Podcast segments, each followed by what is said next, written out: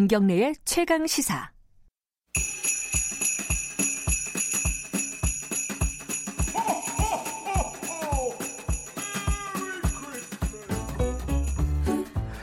수요일마다 돌아오는 최강시사 영화 코너 스포일러, 오늘은 크리스마스 특집으로 함께합니다. 이천십구 영화계 총결산.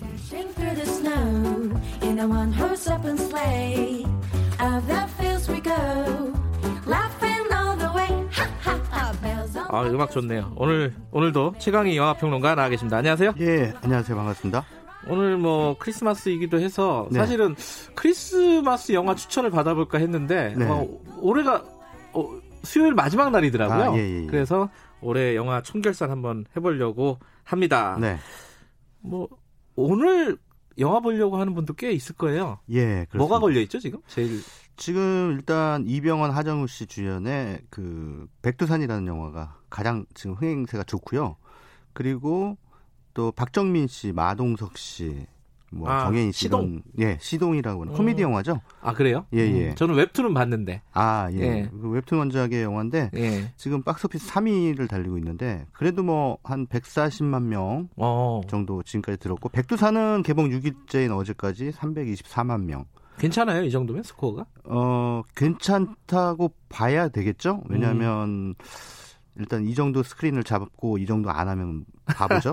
아 백두산이 많이 잡았어요 또?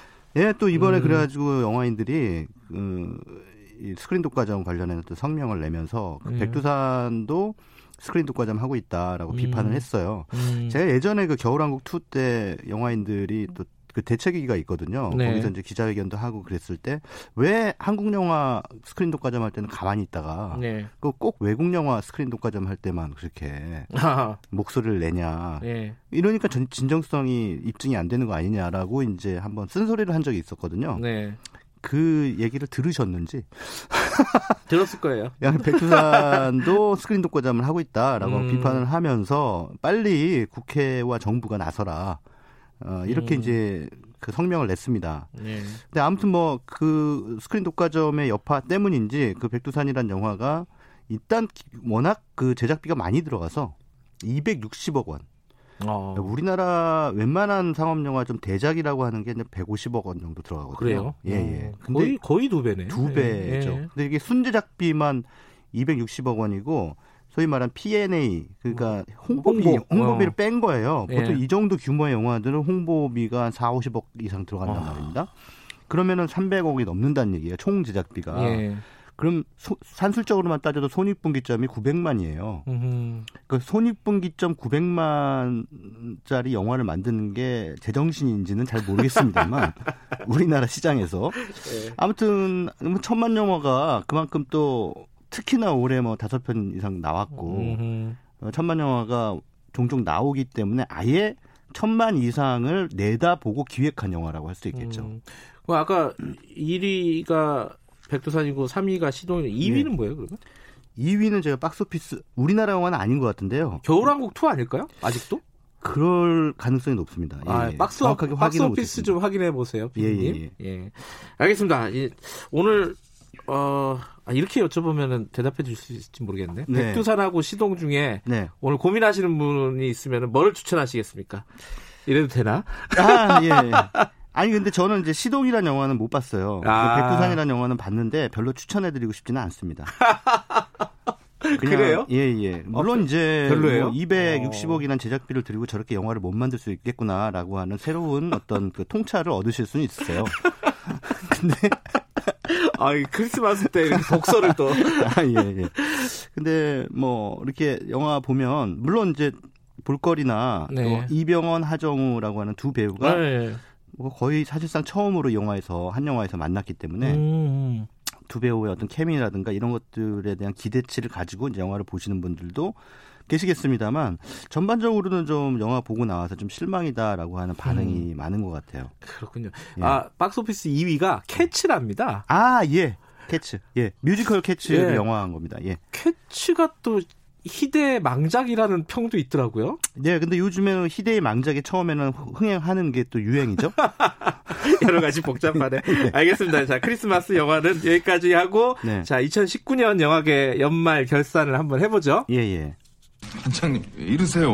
아니, 쟤네가 가져가는 건 아무 의미도 없잖아요. 물을 빼고 주면 돼. 그놈들이 닦아주고 들어가는 타임에 따라가 물을 건네면서 실내 구조부터 스캔한다. 뭐 서비스로 닭 한 마리 더 줘도 되고. 그치, 서비스는 주는 놈 마음이니까. 그래, 그럼 마영사가 특이야. 너 수원 살잖아.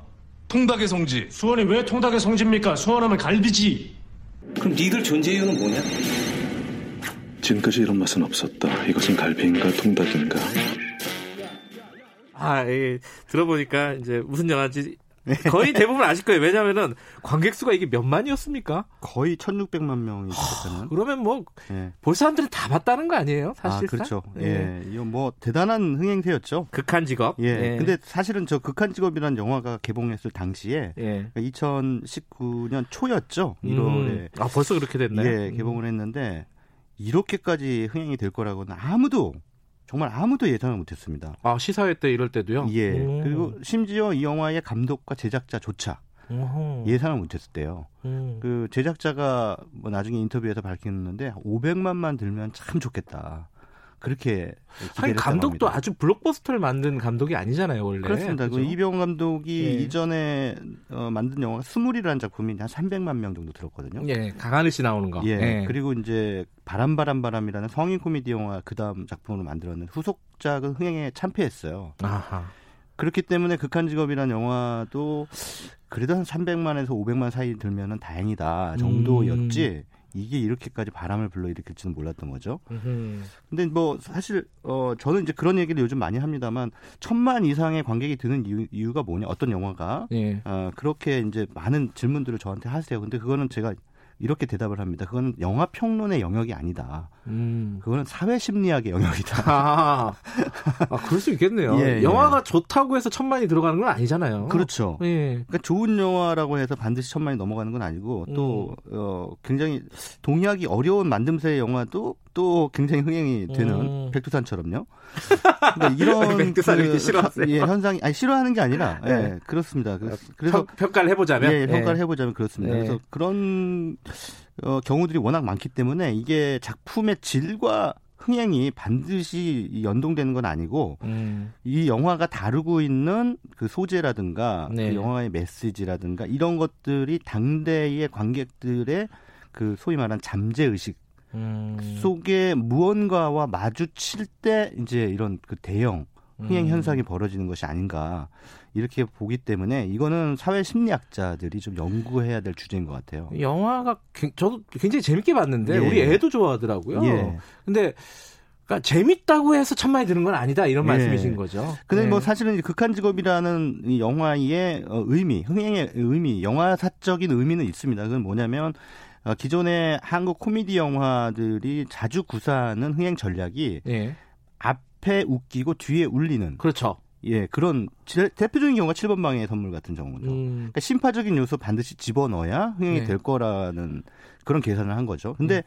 이 극한직업이라는 영화는 처음부터 끝까지 뚝심 있게 코미디로 밀어붙여요. 밀어붙여요. 아, 그, 그래서 예. 전 서, 흥행이 안 될 줄 알았어요. 예, 저도 바로 그 점 때문에 흥행이 안 될 거라고 생각하죠. 오른 포인트가 거죠. 없잖아요. 예, 음. 근데 요거를 이제 어, 뭐 좀 좋게 해석하면은 관객들이 이제는 어, 한국 영화의 어떤 상투적인 흥행 전략에 식상해졌다. 음. 그래서 어떤 신선함을 극한직업으로 또 오히려 느꼈다라고 음. 이제 아전인수격으로 해석할 수는 있겠습니다만, 아전인수격으로. 예. 예, 어쨌든 그러나 어, 올해 또 여름에 개봉했던 엑시트라는 영화, 물론 천만은 안 넘었습니다만 그 영화도 코미디였습니다. 네. 그래서 최근에 코미디 영화들이 이렇게 인기를 음. 끌고 있는 것은 어, 예전에 그 이천 년대 중반에 소위 말하는 조폭 코미디 영화들이 막 줄을 이었지 않습니까? 네네.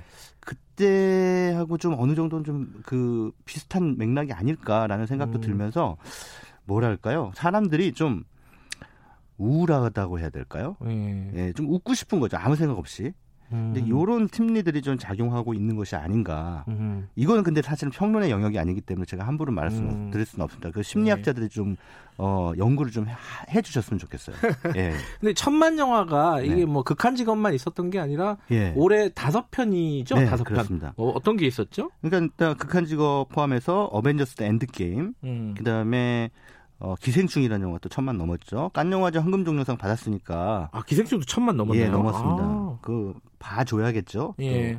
그, 그 우리 한국 분들의 어떤 애국심에 의해서 또 천만이 넘어가고 겨울왕국 이도 그다음에 겨울왕국 이, 그다음에 알라딘, 알라딘. 아. 뭐 이런 작품들이 천만을 넘어갔죠.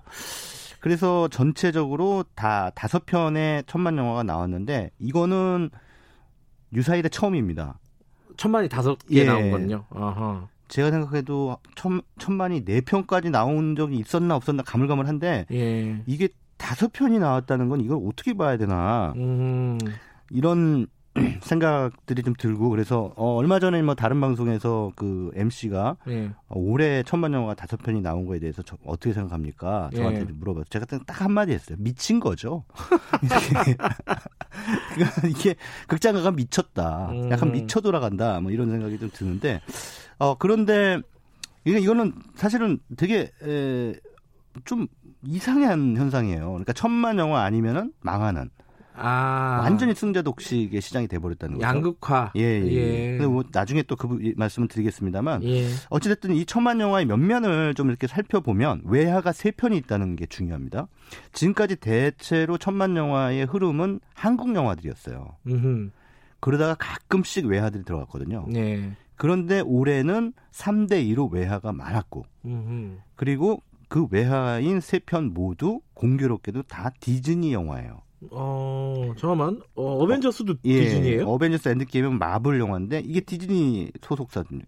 아. 그다음에 겨울왕국 이, 알라딘 모두 디즈니 영화입니다. 그렇군요. 그래서 이제 이런 어, 디즈니 영화가 한국 시장을 거의 사실상 장악하는 그런 신호탄으로서 올해 세 편의 천만 영화를 탄생시킨 거를 우리가 의미부여를 할 수가 있겠다라는 거죠. 근데 천만 영화가 다섯 편이라는 게 아까 이제 네. 어, 영화계가 네. 어, 미쳐 돌아가고 있다 이렇게 네. 말씀하셨는데 이게 사실 스크린 아까 말씀하신 스크린 독과점하고도 밀접하게 연관이 돼 있는 거 아니겠습니까? 당연하죠. 예, 예. 예. 그래서 이제 어, 한국 시장은 이제 디즈니 입장에서는 시쳇말로 봉인 거죠, 봉.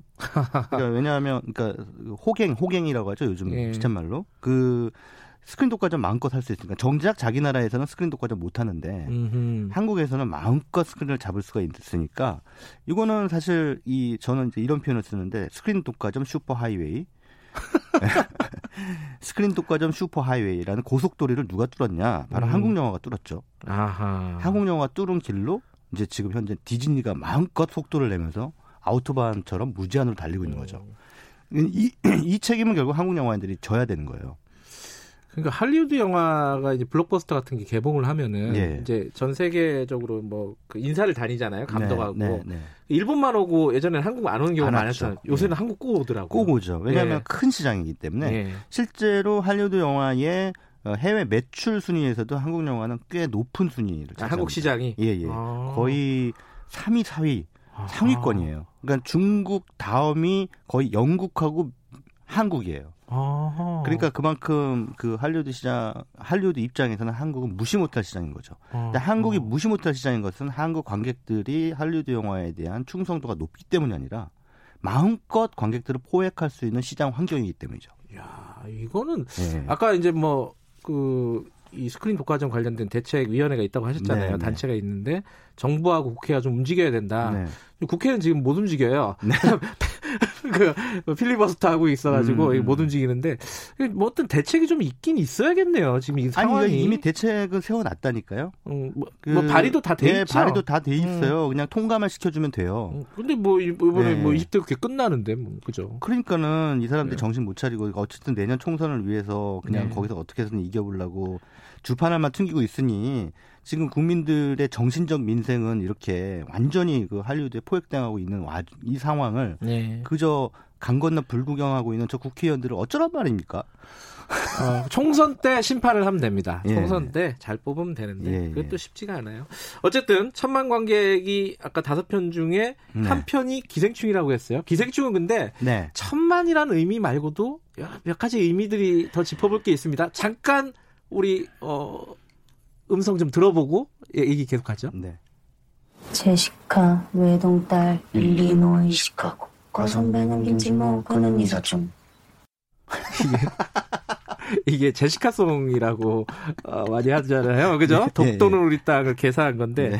제시카 어, 외동딸 일리노이 뭐, 뭐 이렇게 네, 가는 일리노이 건가요? 시카고, 예. 일리노이 시카고. 아, 이게 영화 보신 분들은 아마 아시는 내용입니다. 이제 뭐 거짓말을 하려고 외우는 거죠. 옛날에 네. 영어 단어 외우듯이. 음. 아, 이 기생충이 어, 지금 한국 영화사에서 네. 천만 관객 뭐 요거 말고 네. 가지고 있는 의미가 있을 거예요. 아, 당연하죠. 예. 예. 그러니까 세계 삼 대 영화제 그 가운데 최고 권위를 자랑하는 칸 영화제의 최고상 예. 황금종려상이죠.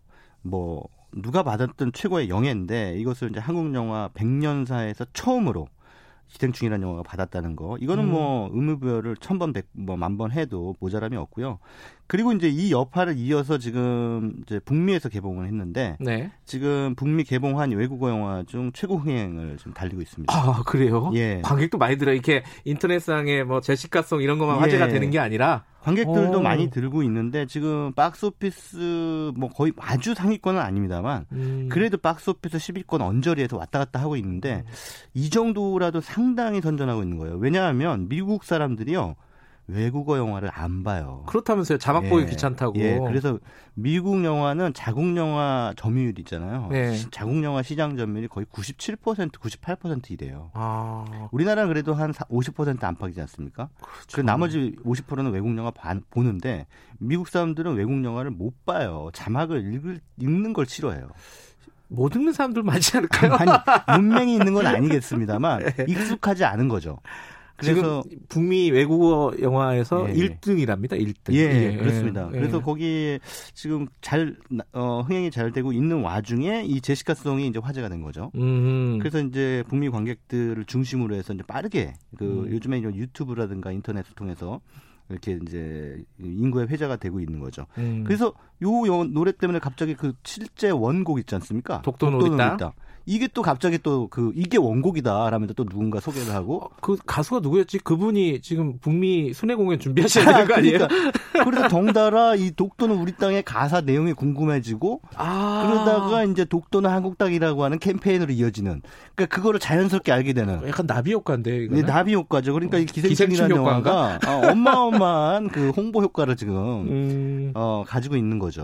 근데 지금 사실 황금종려상 이후에도 네. 미국에서 주는 야, 무슨 무슨 비평상 무슨 비평상 이런 예, 거 많잖아요. 예, 거기서도 예. 많이 받았더라고요. 그런데 연말에 사실 미국은 지역마다 비평가 협회가 있어요. 맞아요. 제일 어, 유명한 데가 역시 그 엘에이 비평가 협회. 아. 거기는 뭐 할리우드가 있는 곳이니까요. 음흠. 또 여러 그 비평가 협회에서 뭐 외국 영화상이든 뭐 감독상 뭐 혹은 뭐 작품상 같은 음. 경우에도 수상을 하고 있다는 소식이 들려오고 있는데요.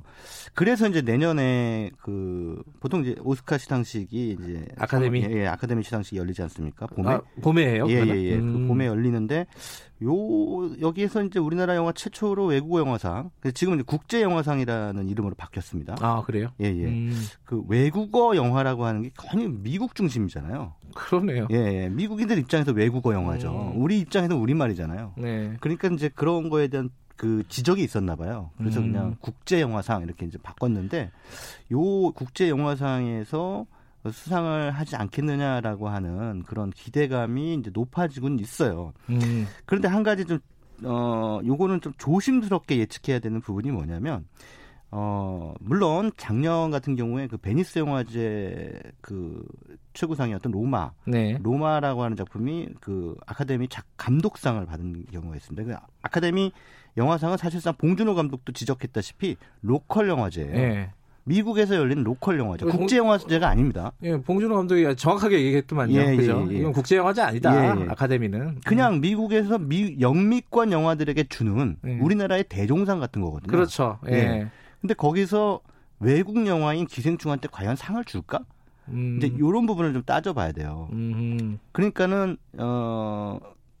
근데 이제 작년에 제가 말씀드렸다시피 로마라는 영화는 스페인 영화거든요. 스페인어로 된 영화거든요. 네. 그 스페인어로 된 영화인데 상을 줬단 말이에요. 감독상을. 아, 본, 본상을 줬다는 거죠. 예, 외국어 영화상이 예, 아니라. 외국어 영화상도 주고 본상도 주고. 본상도 주고. 예, 예. 아.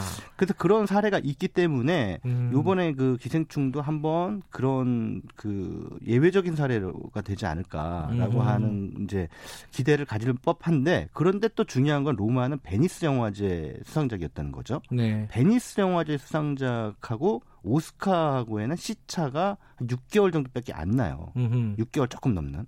근데 깐은 거의 일 년 아. 전에 영화가 돼버려요.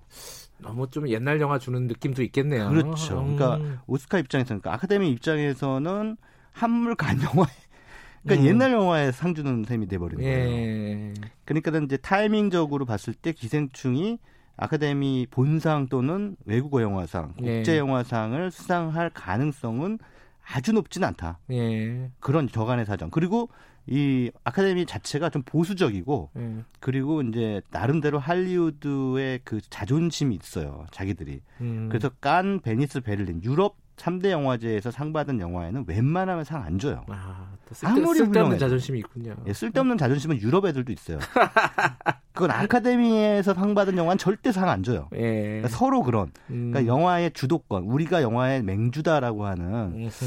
그런 그 유럽과 미국 사이의 그 자존심 대결이 있기 때문에 기생충이라는 영화도 그 사이에 껴서 어떤 수상 결과로 이어질지는 조금 지켜봐야 될 것 같아요. 함부로 예견하기는 좀 어려워요. 사실 지금 이제 천만 원 든 영화들 중심으로 따져봤고, 네. 그리고 기생충 같은 경우는 뭐 천만뿐만 아니라 작품성으로도 이제 인정을 받은 영화고, 네. 뭐 그런 부분도 따져봤는데 사실은 좀 작은 영화들도 좀 살펴볼 필요가 있는 것 같아요. 그럼요. 네. 이 기생충 같이 어, 일종의 막 화제가 되고 천만 들고 이런 거 이렇지 않아도 네. 의미 있는 작품들이 그래도 있지 않았습니까? 아무리 양극화라고 해도. 그렇습니다. 근데 올해 특별히 의미별을 할 만한 영화들은 공교롭게도 또 뭐 반갑게도 예. 그 여성 감독들의 영화들이 많았습니다. 음.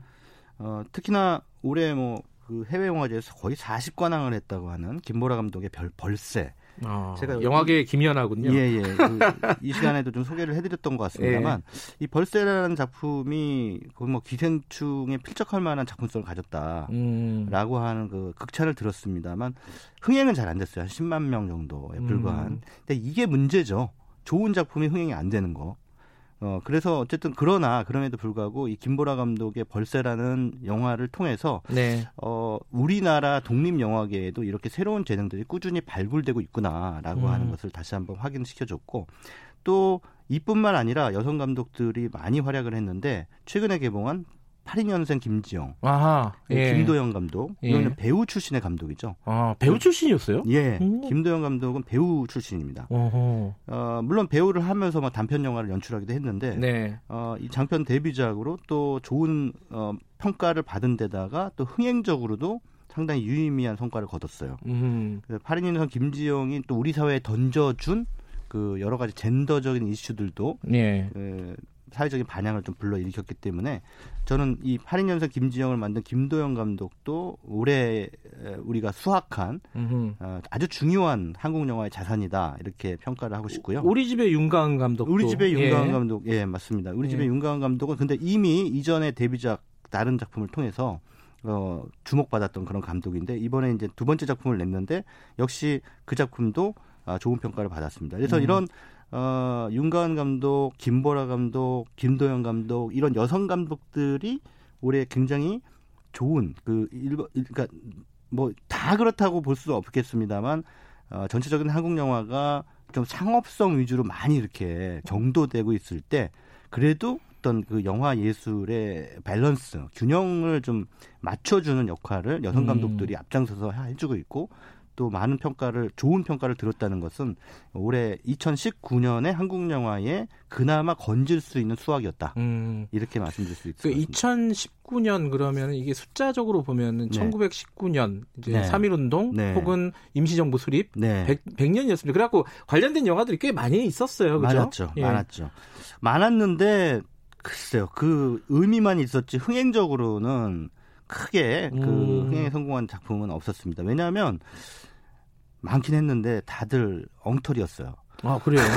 별로 마음에 안 드셨구나. 잘 만들었으면 좋았는데. 아니 근데 물론 네. 어, 말모이 같은 작품은 꽤 잘 만들었고 한거 유관순 이야기도 어, 좋았어요. 네. 그리고 또 흥행도 잘 됐습니다. 아 한거가 흥행이 잘 됐어요? 예, 예. 그나마? 그럭저럭 잘 됐어요. 그, 그런데 뭐 이를테면 어, 자전청 엄복동이라든가 유비디 예, 엄복동 예. 예.